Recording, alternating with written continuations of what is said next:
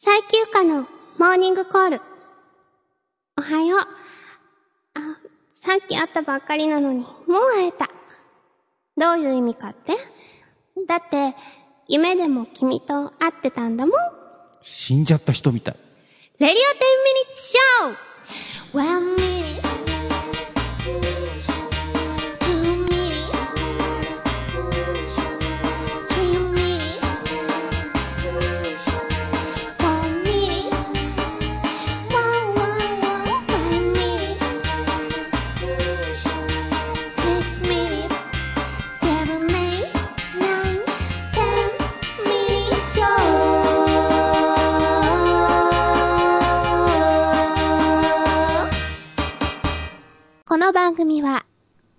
リビングバー5、よくケロの琉球フロントと、アコースティックギターショップ、ホーボーズの提供でお送りします。息子が俺の青春をつまびき始めた。そろそろいいかな。新しい青春を見つけに行っても。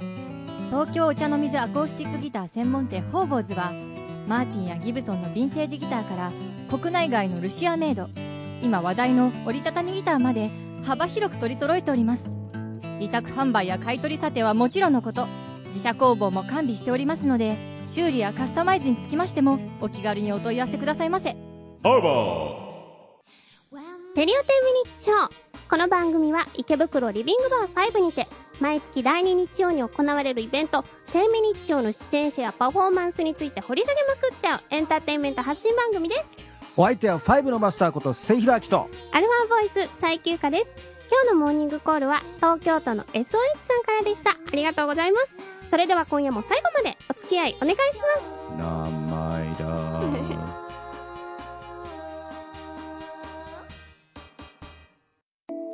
ファー池袋ヴィンテージエンターテイメントここはみんなのしゃべり場リビングバー5今夜も素敵なひとときをあなたに。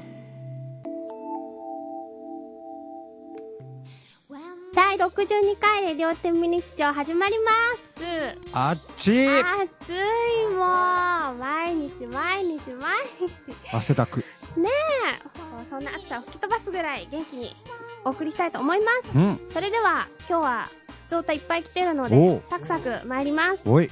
はい1つ目北海道のホヘイさんありがとうございます。せい先生ゆかさんはじめまして。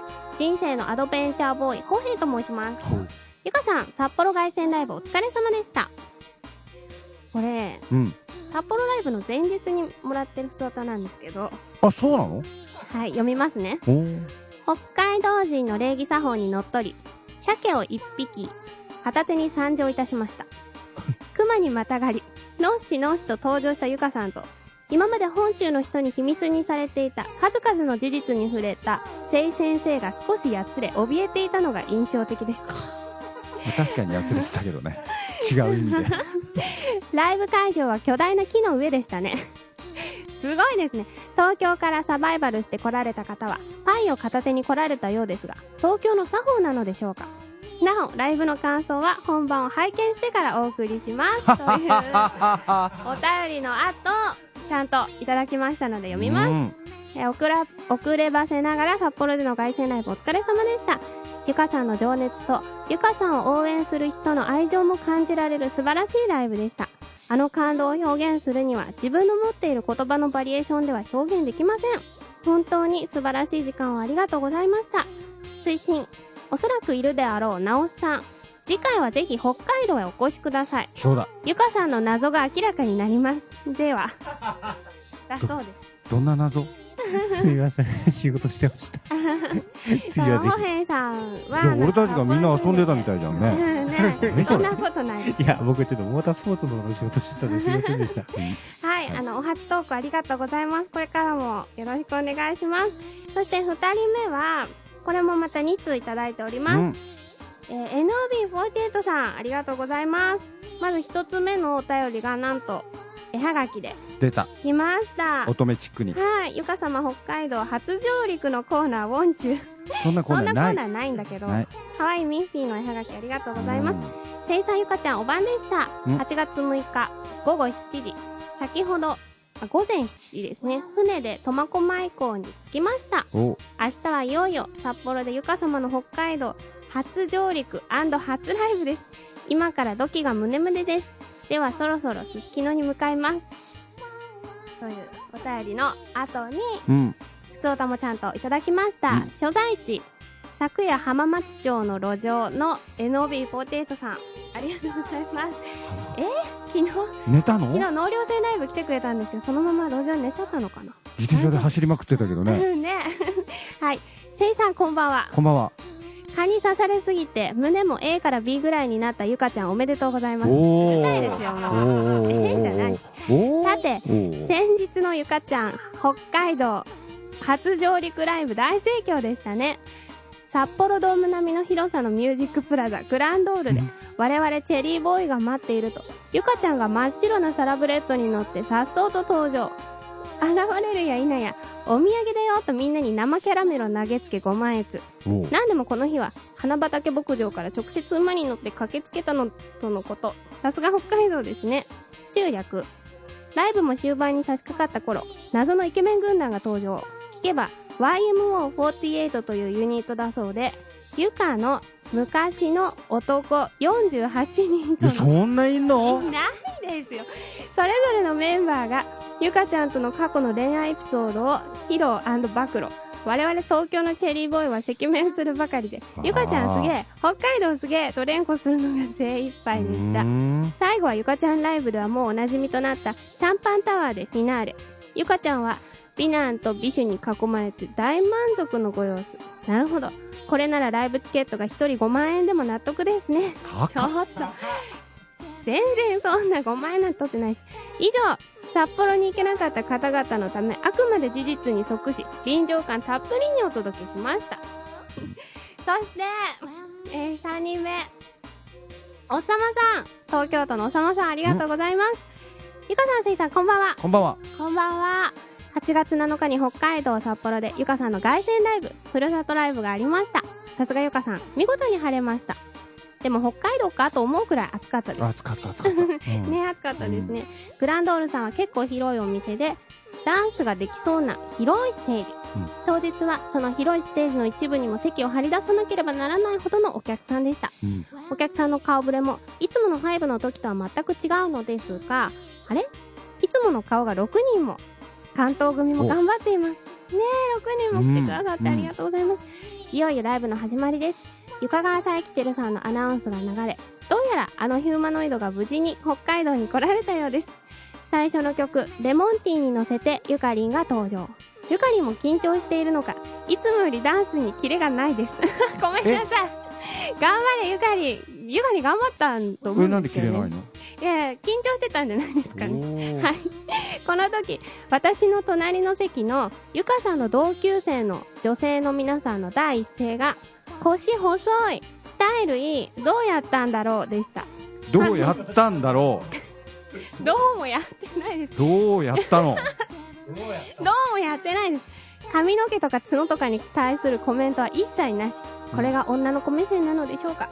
2曲目はチェリーボンブ。そして3曲目はコールミー。ゆかりんがドラムを叩く曲です。緊張で間違えたりしないかなと心配でしたが、いつものゆかりんでした。最後のシンバルもいい蹴りでした。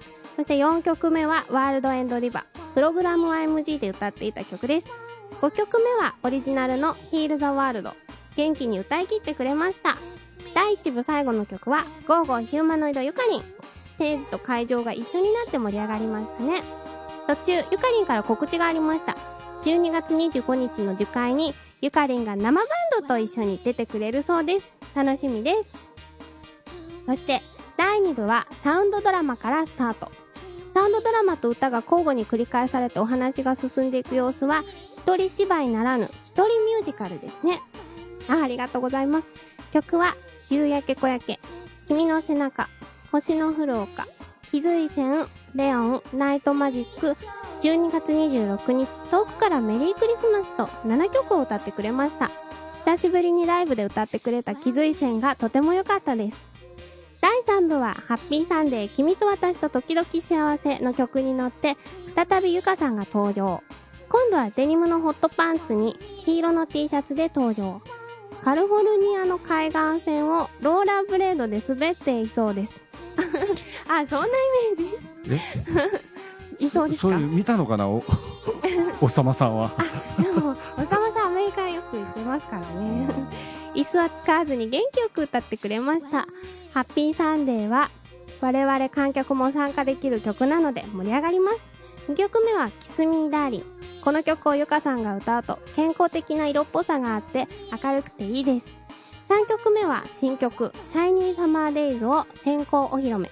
まさに夏のアイドルソングという一曲で、ゆかさんが爽やかに歌ってくれました。そして4曲目はカモミール。いつも路上で歌ってくれる曲です。頑張っている人たちへの応援ソングなのですが、力を入れすぎないでさりげなく頑張ってと歌ってくれるので、聴きやすかったです。ちなみに作曲は湯浅修英さんです。これを書かないと、後で色々とうるさいので。5曲目は Your Dream。ここで聴かせる曲です。会場が引きつけられてシーンとなります。ラストは君がくれた愛。もちろんアンコールがありました。ゆかさんはゆかりん T シャツに着替えて登場。アンコール1曲目はありがとう。そして2曲目はハッピーサンデー。みんなで大合唱。ゆかさんもステージを端から端まで移動してマイクをいろんな方向に向けていましたね。そして会場のテンションが最高潮のまま今回のライブは終了になりました。以上これあの、おさまさんのうん投稿半分ぐらいうん。ちょっとはしょって読ませていただいたんです。けど、本当に細かくうん。書いてくださって、今だってちゃんとあのー俺はほらちょっと会ってはい。途中からしか参加できなかったから、はい。あれだったんだけどちゃんと映像が浮かんだ。ただちょっと違うのはカリフォルニアあの例えば俺が知ってるサンタモニカのベニスビーチとかで、あのーそういう格好してやってるハイスクールのお姉ちゃんたちははい。やっぱり胸とかドーン出てるから そこはちょっと違うなっていうのとあとあのウエストがキャッてしまったのは何やったのって緊張してたからだよ。え？金が張るって書くんだよ。金が張ったらもっと太くなるんじゃないですか？何が？細くなるのかお？な金が張ったら。いや。閉まる？もういいやめよえ？何もやってません。う、は、はい。うん、い、金金入れたたんだ金。はいどこ改めてあの私ずっと一つの目標だった札幌ライブがうん。8月7日にできて、本当にあの成功したのは皆さんのおかげです。ね。北海道にいる皆さんもそして本州から来てくださった皆さんも、本当にこの場を借りて改めてお礼を言います、うん。ありがとうございました。また札幌でもっと楽しいライブをお届けできるようにこれからも頑張っていきます。今度は厚生年金でしょはい。厚生年金がまだあるうちに。あるうちに。早くやんないそうとねですね、うん。はい。厚生年金ちゃんとしてる？ちゃんとしてる？うん。ちゃんとしてます。年金。年金はちゃんと積み立ててる？はい。つはい。出ないと出れないよ。そうですね。はい。そして、うん。あの昨日なんですが、うん。東京湾納涼船おおもうはい最休暇出演しましてうん三姉妹もうん。バックダンサーでうん。踊ってくれて、ヒよかールザワールドね浴衣ダンサーズ。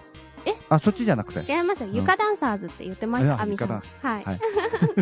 を来てくださった皆さんありがとうございました。ということで、ふつおたたくさんもらったんですが、うん。以上です。あのコーナー、いっちゃいますすか？かいっちゃいましょうか。最休暇。カミングアウトニュース。こんばんは、ゆかがさえきてるです。たまに豊島区役所裏の路上の NOB48 さんからのニュースです。え速報です。先日、ふるさと凱旋ライブという設定の北海道初上陸を果たしたゆか様ですが、舞台裏では一騒動あった模様です。え？知っての通り、ぺったん教の教祖として名を馳せるゆか様ですが、どうしよう、私、北海道では F カップってことになってるのに、と言っていたとのこと。それを受けて、音楽プロデューサーでもある某リビングバーのマスターは、ギターのコードじゃあるまいし、そんな簡単に A から F に変わらないっしょ、と実にミュージシャンらしいコメント。さらにゆか様は、ぺったん教の教祖の座は譲るから、ライブ当日の1日だけでも、プルルン教の教祖になれないかな、などと無理難題を漏らし始末。果たして、注目のライブはどうなったのでしょうか？わあ。どうもこうもないですよ。それでジャージー牛乳のサンプリングがいっぱい来てたんだね。えー、来てないですよ。あれ提供そうだったの？いや違いますよ。提供していただいてないです。俺がよっけろ持ってってないから心配してたらちゃんといっぱい来てた。もう本当にこんなこんなんばっかりですよ。次もう行きますけど。うん。読みたくないけど。はい行きます。東京都のおっさまさんからのニュースです池袋を中心に活動中のアーティストであり無類のスイカ好きである佐伯ゆかさんですがスイカを種ごと食べるということはファンの間では有名な話です、うん。え先日種ごと食べる理由について新たな学説が発表されました。今まではおへそから芽が出てきて自前でスイカを育てて食べ放題の説が有力でした、うん。今回発表された学説はスイカを種ごと食べることでスイカの DNA を取り込み、うん。胸に集中させることによりスイカップを目指しているというものです。なるほど。この学説が発表されるや否や佐伯さんの涙ぐましい努力に会場はスタンディングオベーションに包まれたそうです。で努力には涙ぐましい努力にはスタンディングオベーションだけど結果は？いやえ？っていうか そのためにうん。スイカの種出さないわけじゃないですえで結果はどうなの？え？結果は？スイカップ私スイカップまではいかないけど、うん。そんなにひどくないですよ。えなんていうの？なんかもうみんなが そんなに貧乳貧乳言うから、うん。私会ったことない人は本当に貧乳なんじゃないかと思ってると思うんですけど決してそんなことはないです。すいませんけどなんで生産されてなんか今すごいいやらしい目で見られたんですいや嫌ですよ確認のリスナーさんちょっとこれはセクハラじゃないんですか、うんね、スイカップって言えば古瀬絵理さんですけれどもね。誰ですか？古瀬絵理さんという、あれ、フリーアナウンサーの方がいらっしゃるんですが、そうなんですはい。あの、知ってる人は知ってます。はい。それそんな情報いりませんはい。はい。もう今日はこの二つなんです。はい両方、そういうネタで。ははいい。じゃあ決定を直さん。しなくてもいいですけど。じゃあスイカップで。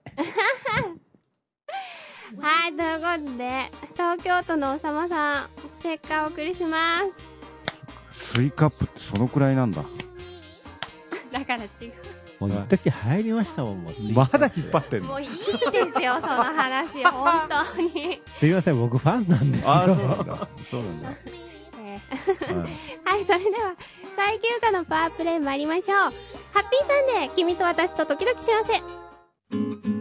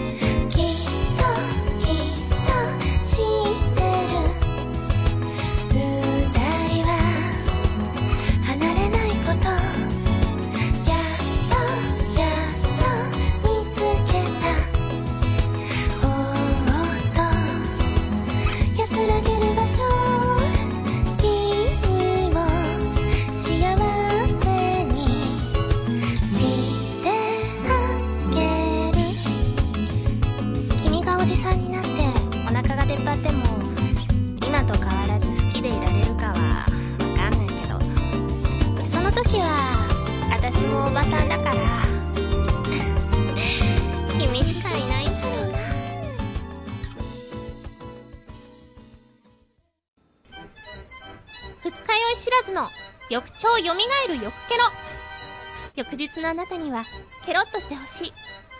沖縄産生搾りウコン入り。ゆかのおすすめ。翌日ケロリン千尋明ミュージックワークスのコーナーです。お願いします。暑いけどやります。はい。はい。えー、今回は前回に続きまして、はい。えー、広江淳さんのひろえじゅんさん。が歌ったまたこれもアニメソングなんですが、えー、重戦記エルガイム。再びこれも私は詳しくよくわかりません。あ。えー、これやっぱシリーズなんですね。オリジナルビデオシリーズ。うーん。フルメタルソルジャー。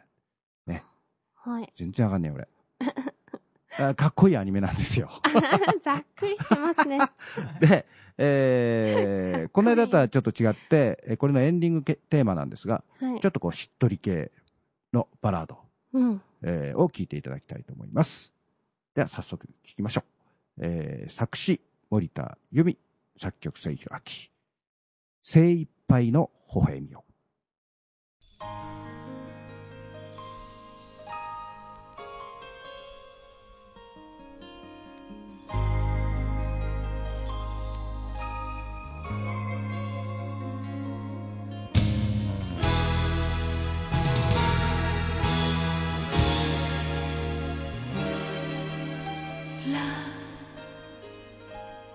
you say love, I would believe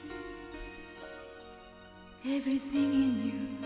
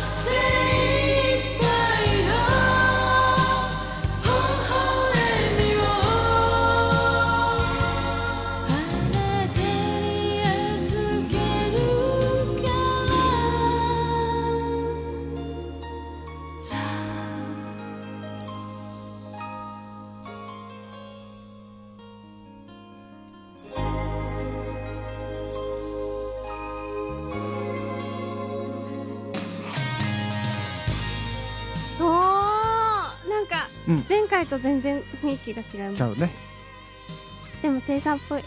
えだどこが？サビが、サビが？覚えやすいサビ。なんだよそれ覚えやすい覚えやすいいいんじゃない？はい。すごいいいです。なんか簡単でひねりがねえみたいな 違う。そんなこと言う。同じものを繰り返しでってそんなこと思ってません。すごい覚えやすい。うんで、あの、なんか、歌詞カードを見て私びっくりしたんですけど、うん、前は、あの、そのアーティスト、歌ってる方の本名とか入ってたんですね。うん。えー、あのあプロフィールねプロフィールに、スリーサイズもちゃんと入ってるでしょはい。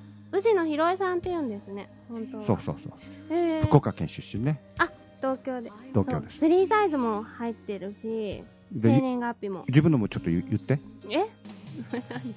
スリーサイズ、うん、えだってこういうのにガンガン出てるんだよ 言えない。なんで隠すの？そんなこんな、ひろえじゅんさんみたいにナイスバディじゃないですスイカップとかウエストが細いとか言われてるんだから 堂々と言えばいいじゃん。ちなみに、ひろえじゅんさんは、うん。50、50、58センチで、うん。40、58歳っていうのかと思った。58 58 センチで43キロですって。そうですよ。ちあちっちゃい感じの人。あ、そうなんですか。なんか写真だとスラッとしてそうな感じそうそうそうそう。ですけど。うん。へーゆかさんは？168です。はい。でえーバスト80ジャスト。もっとある？内緒。なんで？もう暑いんだからこんな話したらもっと暑くなっちゃうやめましょう。ちゃんとリスナーの人に分かりやすく説明してあげた方が。プロモーションなんだか そのうち言います。らはい。そうですね。はい。ところで、はいゆかさん、歌詞は？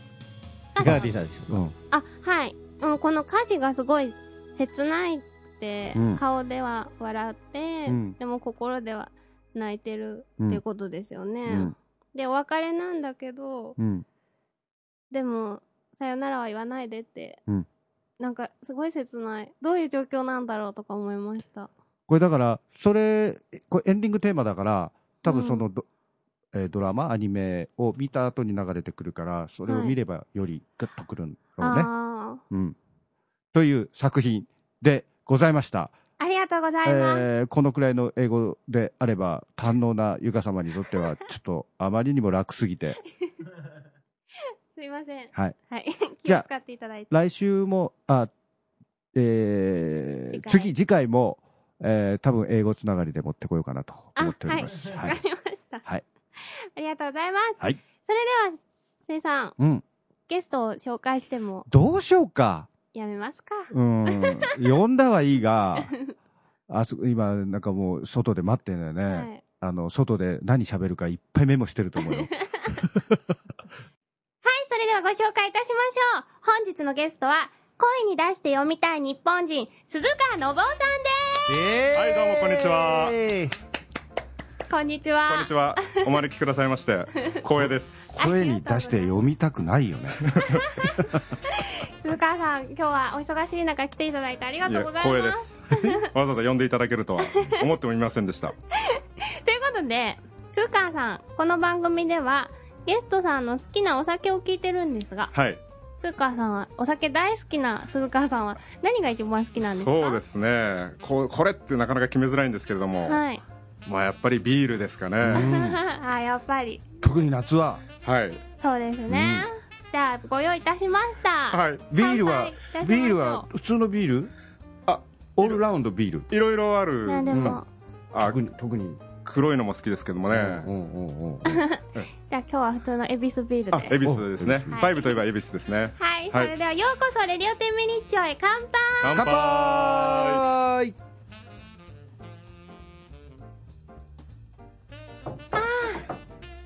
炎天下。はますね。よ すぐよよこれ。えすきっ腹にね 効きますねこれは。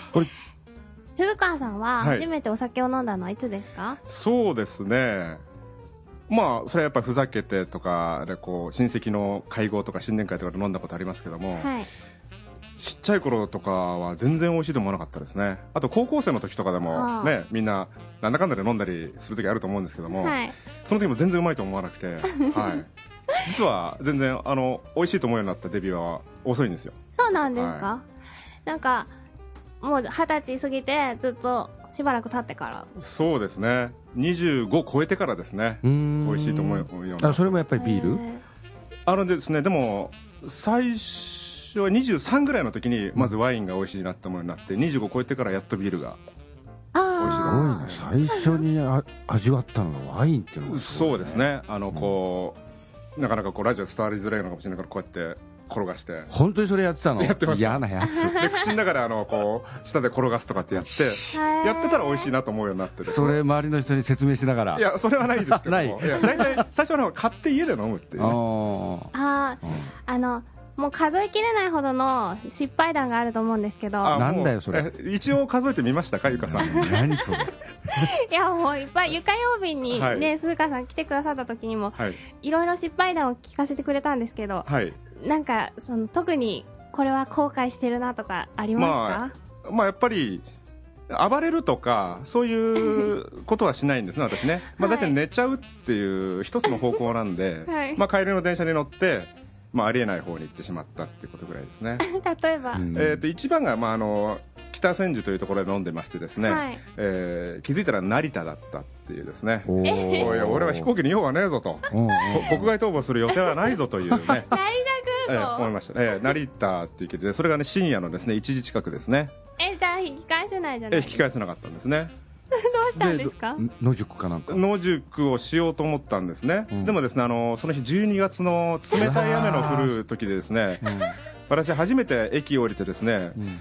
あの知らないうちにこう目から涙が溢れてくるっていう感覚を覚えてですね なんか泣きましたあの時は。それ酒飲んでから余計涙腺弱くなってるんじゃないの？ね、はい、寒いなーみたいな感じですね よく無事でしたね。ええでそれで野宿をしようと思ったんですがその時はあのそういうことでいろいろと考えがこうまとまらなくてですね、はい。そうだ帰ろうと。家に帰ろうと思ってですね、えータクシーでね帰ってしまいました。ね、おえ贅沢。うわー怖いですよね。怖いですね。ねえ。なんか正常な判断ができなくできませんでしたね。3 えそ万円もかかってしまいえました。そうそれに近いことは結構あるんだだからえーっとありますね、まあ、成田までってのは最高ですけれども。まあ去年大月っていうですね山梨県のところへ行って行ってしまったりとか中央線でそうなるとさそれって失敗じゃないよね。割とそれが普通じゃないの？い用とこうなるっていうパターン、もうなんかあの山手線に私乗るんですけども、うん。はい。え品川とか大崎とかはもうザラというか、うんうんうんあそこに行く用事がなくても。ええええ。ええでそりゃそうでしょえそれ、まあ、ほら 電車終わりですから。今の流れからいくとそうでしょ えー、そうなんです。ね、あでもお酒は好き。飲んじゃう。好きですね、うん。もうなんかはい。命の水オードビーとはよく言ったもんですからね。毎日飲んでいらっしゃるんですか？そうですね。飲まない日はほとんどないですね。あえでも飲むとスーカさん寝ちゃいますけど、はい。なんかその記憶がなくなったりとかはするんえですか？ーっと大体覚えてますけどもやっぱ寝る直前の何分間かの記憶が結構なかったりしますね。ああそう、ええ、たまにあのゆかちゃんライブに来た時とかも あれ私二次会行きましたっけとかですね後日誰かに聞いたりとかあしてますね。どこにも行ってない何時間も覚えてないもんねそうですね。ここで56時間寝てる時もあるからね。この5で、うん。5店内で。そう。でたまに目目を途中覚ますたびに人が違う。周りの人が変わってるだからですね本当に浦島効果ってやつですね、あのですね知らない。うちにですねこう人が入れ替わってるので、えあー。あの早い時間の人たちからあの深夜のメンバーに切り替わってるんですね。はい。えでも飲むと大体癖ってそんなすぐ寝ちゃう癖そのさっき暴れそうですね。だから例え下ば半身が暴れるとかそういうことはあんまない。ああ多分むしろおとなしくなるんじゃないかおとなしくなるんってだいう、うん。はい気がしますね、うんうん。多分脱ぐとかそういうのはないです、ね、ああ。よかったです、声がでかくなるとか、うん。はい。いや声はでかくなってるよ。やっぱりそうですかね。あのこうね麗しの歌姫でセクハラ発言をするとかそういうことは絶対しないはずなんですよね。あれ？でも投稿ではいつもセクハラネタをあーそうか。あはい。あはい。あの鈴川信夫さんは言っちゃうと NOB48 さんとしてもう毎週毎週？毎回？回。はい。あのレディオ天民地に投稿いただいてるんですけど本職は朗読屋さん。朗読屋。朗読屋ということで。ですよね。はい、はい、そうなんですよね。で今年の3月に天秤日に初出演していただいたんですけどはい。その時のことは覚えてますか？覚えてますよ。感想とかどあうでしたか、のーもう折しもですね折しもって言い方がちょっと適当かどうかわからないんですが、あの大震災の翌々日だったものですから天秤日賞自体がこう開催されるかどうかって危ぶまれてたらしいんですけれども、はい。まああの来てですね、まあ、やりまして。でその時はかなり参加者が多かったんじゃないですかね、うん。そうですね、はい。多かった。でその中でえっと私はあの楽器楽器心っていうんですかねそういうのなないんで楽器もできないし、まあ、特に人様に聞かせられる歌声なんてものもないので。えコーラスできるじゃんコーラス。コーラス。やってるよ。最近ゆかのバックコーラスは。コーラス。鈴川さんでしょ？えあれはね邪魔してるんじゃないかっていうですね。あの自分でもかなりねあの自覚はしてるんですけれども。そんなことないです。いつもありがとうございます。そうですね。その時が初参加でやらせていただきまして、あのこの他にも朗読としてあの天秤書の朗読のパイオニアとして君臨している、えー牧野里美さんという方がいるので、あ朗読かとそういう切り口もあるんだなと思ってですねそういえば私もできるかもしれないなとうん。ふと思ってですねまああの声に出して読むのはまあ得意な方で、いい声ですよね、まあ、たまにいい声だとも言われることもありまして、うん。ありがとう。ホーボーズ。あほぼそうなんですホーボーズよこの番組の「ホーボーズ」のナレーションは鈴川さんがええ。言ってくださってるんですけど。あのビール一杯であの受け玉ありました。そうだったんです。そうだったっけ？あのもともとはお芝居をされてたんですか？そうですね。まああのちょっと声優養成所みたいなところに行ってることがあってですね、はい。まあ、そこで、えっとまあ、やったりとかって、まあ、大学の時に演劇部に入っていたりしたこともあってみたいなあじゃあ舞台に出たりねとか、はい、商業的なことはないんですけれどもね、はい。はい、えそのもともとお芝居を始めたきっかけとかは何だったんですか？きっかけですか、まあ、小さい頃から演じるのは好きで、まあうん。小学生となれば学芸会とかありますよね。ああいう時で普通大体みんな恥ずかしがるところをなんか臆面もなく大きい声でうん。いろいろやったりとかしてたらしいですね、へええ。じゃあ人前に出て何かやることがちっちゃい頃から好きだったんうんまあ、演じるの好きでしたね。なんかこう、うん。なんか人を驚かすのとか好きですね、うん。あえーなんかはい。なんかあっと言わせたいみたいな部分はありますね。あの鈴川さん今日この後天秤日賞なんですけど、はい。今日はなんか今までとは違ったことをやるのかなってさっきみんなで話してたんですけど、まあ朗読なんですけれども、はい。えっと、今までこう実は3月からずっと同じものをやらせていただいたんですね、はい。えーこちらのマスターでもあらせられる生産に書いていただい。た特別なあの脚本がありましてそれをやらせていただいてたんですが、うん。それ一旦こう区切りをつけて、うん。今回ちょっと8月ということでちょっと遊んでみようかなと思いましてですね、い、まあ、遊ぶといっても普通に正統派に読むんですけども、うん。その内容が、えーどんなものなのかなと。へえ、え。ーあそれは鈴川さんご自身で書いたあ作品。あの実はね皆さんどっかで聞いたことあるやつなんです。あそうなんですか、でそれをこうどう料理するのかなって。ろ結構朗読ってですね味付けの仕方でふもう世間一般に知られているものでも読み方とか、あるいはえそれろそれを朗読しちゃうのっていうものをねすごく爽やかなそうです。夏向きなはい。ものとなっております そうなんかあのトロピカルカフェっていうコーナーの方で、はい、NB48 さん鈴川さんに何回かお話をはい。書いていただいたんですけど、はい。本当乙女だよねって話しててん。普段からそういうなんか乙女妄想みたいなのあるんですか？乙女妄ねあの自分が乙女になるっていう妄想はしないですけれども、はい。乙女チックなこう考え方とかは好きですね。えはい。ー、そうなんだ。そういうそういう子たちがいるその話してるところの中に入ってみたいとかある？あちょっとあるのかもしれないですねそういう願望ね。さあ入れてあげてよ。ちょっとガールズトークガールズトークにですか、うん。あじゃあ生産とあのパンツ一丁になって並んでれ並んでればいいんですね。いや二人も。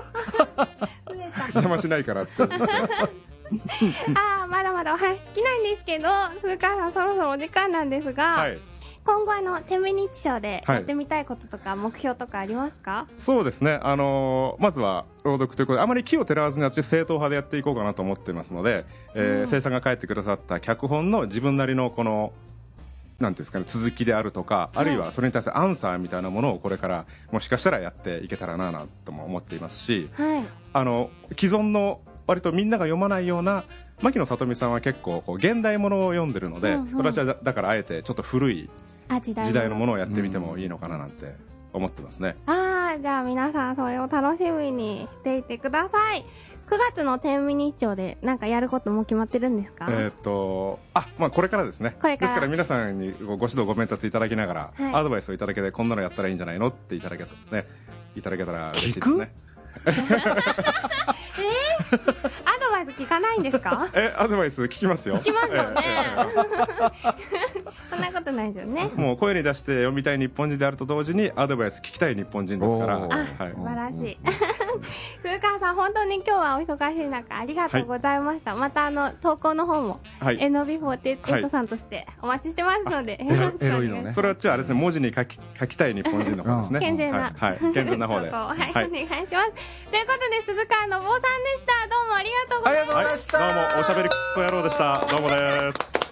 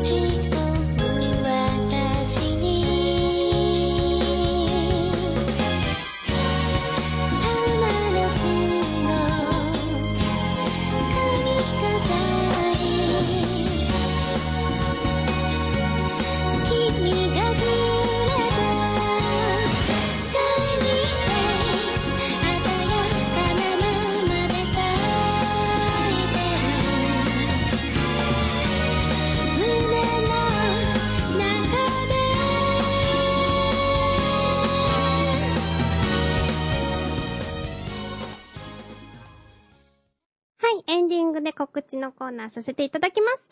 まずは、8月21日、女だらけの朗読イベント、トロピカルキスボリューム4を開催いたします。池袋リビングバー5にて、こちら、チケットは2000円でワンドリンク込み、17時半オープン、18時スタートです。こちら予約も、まだ若干空きがありますので、ぜひお早めに予約してください。そして、さっき、うんお話をできなかったので、あの、天命日賞、おとといの天命日賞の、そうだ、今回誰もレポートしてなかったね。はい、あの、出演した方々、ご紹介いたします。あ、そうか。いつもやってた、おさまさんがいらしてなかったからだ。あ、そうかそうか。そうだよ出演してなかったから。そう。だから、ねあの、賞味期限ああ、、そうか。賞味期限切れの、えーお土産を持って6時ぐらいに来たんだもん、札幌。切れてたんですかあれ？知らないけど。えー 一週間経ってたじゃん。いや、だけどうんあ、だい、おたまさんに限ってそれはないと思います。そうはい、第39回天ミニッショー、今回は10組出ていただきました。9組、9組。2組目はないもん、あれ。え？あ、9組でした。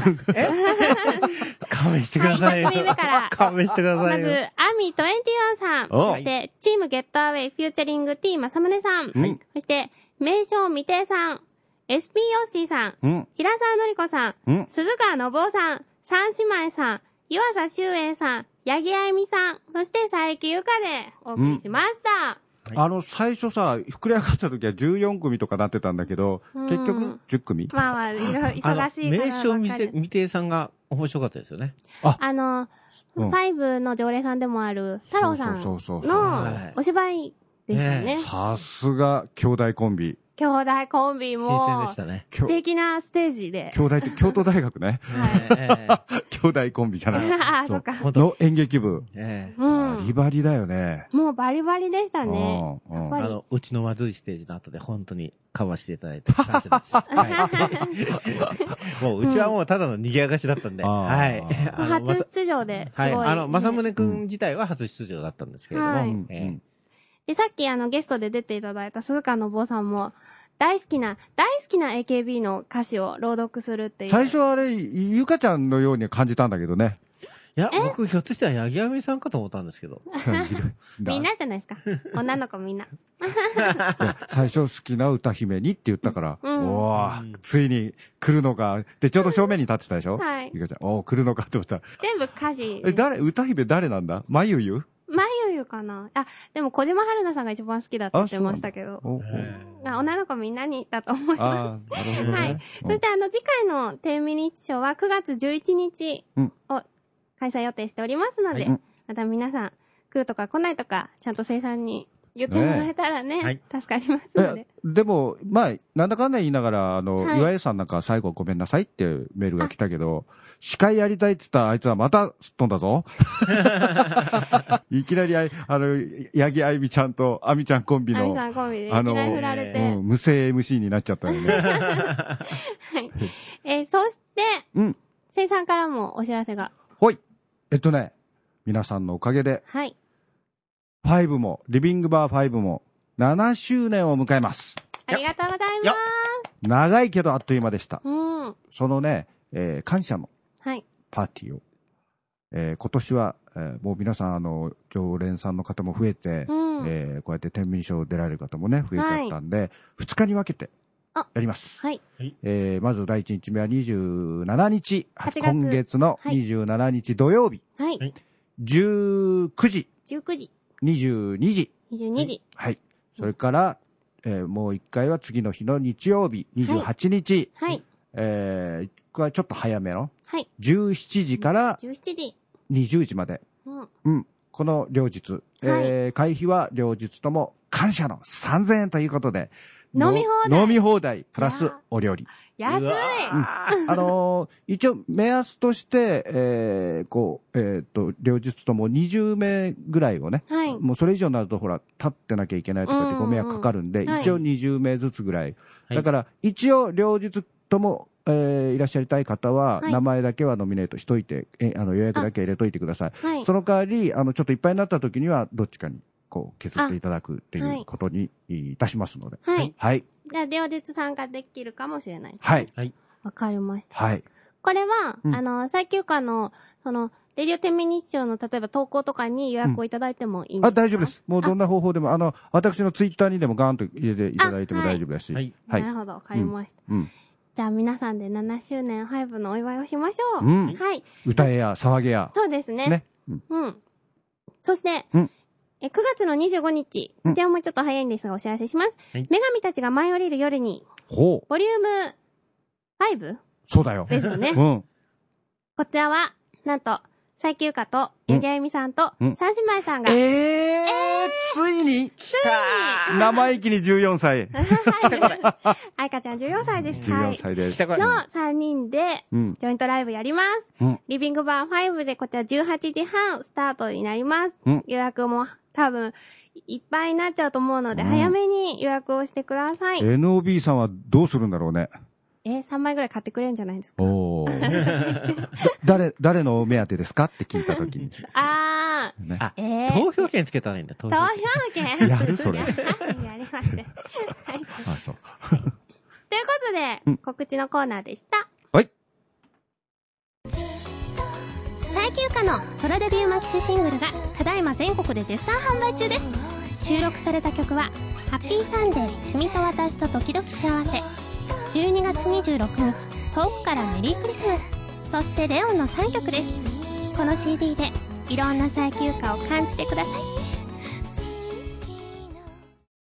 レディオ10ミニッツショーは第1第3火曜日配信ですねえ。もうそろそろいいよね。何が？二人の名字が同じになるの。それって？そう。そういうこと。嬉しいじゃあ、OK だね。僕が佐伯家を継ぐこと。えそっち？はい、今週の一発必中のプロポーズの言葉は、兵庫県のモバイルさんからでした。これ一発必中じゃん。一発必、ああ、そうだ。はい、あ一りがとうご発ざいます。必中。え、これは、うん。婿養子ってことですか？だよな。何？なんで？どうして？俺の名字になれじゃなくて？普通そうだよね。はい。た多分佐伯家は相当財産か資産かそれ目当て どのぐらいあんの？どのぐらいあんの？俺今からでもちょっと考えるわ。まず何を考えるんですか？あ？はい。ということで、第62回。どのくらいあるの？レディオ10ミニッション最後までお付き合いいただきまして。グランドール買えるのかな？グランドール買っちゃう俺。9月6日配信予定です。皆さんまた次回まで。さようならお母さん。二日酔い知らずの翌朝明明日のあなたが爽やかになってほしいから。沖縄県産生搾りうこん入り。夜のおすすめよくケロこの番組は、リビングバー5、よくケロの琉球フロントと、アコースティックギターショップ、ホーボーズの提供でお送りしました。